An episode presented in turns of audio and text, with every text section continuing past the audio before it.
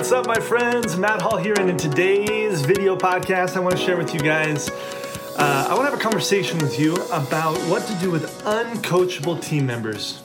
Do you have somebody on your team who, you know that they have enormous potential, you know that they could break through and get results if they would just listen to what you have to say and do what it is that you recommend?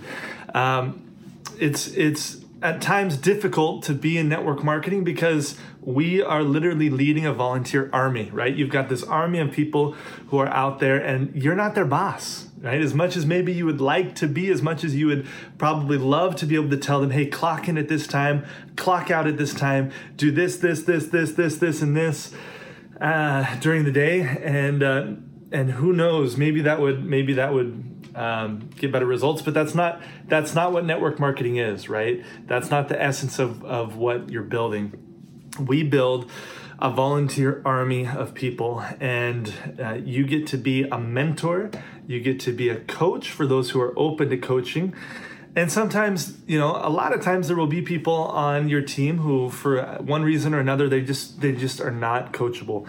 I'll tell, and sometimes it's in innocent ways, right? I've got this person who I'm working with right now, a newer person that I signed up in our business, and it's funny because almost once a week, at least once a week, there's a message that comes into my phone saying, "Hey, I've got this amazing idea that nobody's ever done." In our company, I've got this strategy, I've got this idea, I want to do this, and I'm just like, oh, okay, and I try to share with them my experience and the importance of simplicity, the importance of duplication, but I also recognize as a leader, as a humble leader, that I am not all-knowing, right? And so one of the tips I want to give you is don't shut people down.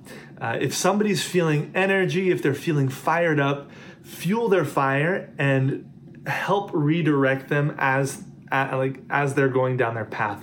Sometimes I used to just tell people, hey, no, that's not how we do it. That's not going to work. Or I used to do kind of an immediate redirect and kind of shut down people's ideas. And I've learned that when somebody's excited, when somebody's motivated, that's not the time to necessarily correct them. Now, that doesn't mean that you can't share. And so one of the things that I learned from my wife, Shantae, in mentoring people is if somebody is excited about something that, maybe you'd like to correct, this is what she'll do. She'll say, wow, that's amazing. I think that's an amazing idea. I've never seen it work before, but who knows? And instead of saying but, right, she'll use and she'll add another piece of counsel. And have you thought about also doing this, right? Have you thought about also looking at it this way? And what that does is it adds to somebody's excitement instead of taking away from what they're feeling. So that's one tip. And then also realize that just because something hasn't worked before doesn't necessarily mean that it can't work. And so be humble enough to realize that you're not all-knowing, right? Another thing that's really important that I've found is giving people time to grow.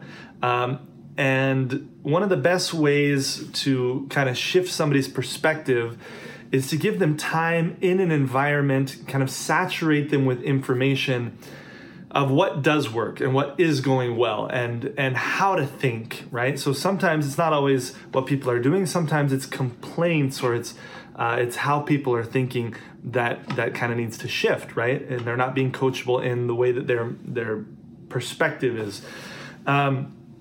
And one of the ways that you can do that is if you've got a Facebook group or if you've got a WhatsApp group or whatever it is that you use, a text group, expose people to as many success stories and highlight people who are coachable, who are doing things the right way, who do have the right mindset. And the more that you highlight, and maybe it's doing quick little interviews with people who got their first signups, maybe it's interviewing certain leaders who are following the system that is recommended within your company and your team. The more you can highlight and kind of saturate people in an environment of seeing what is working, that will naturally shift people over time.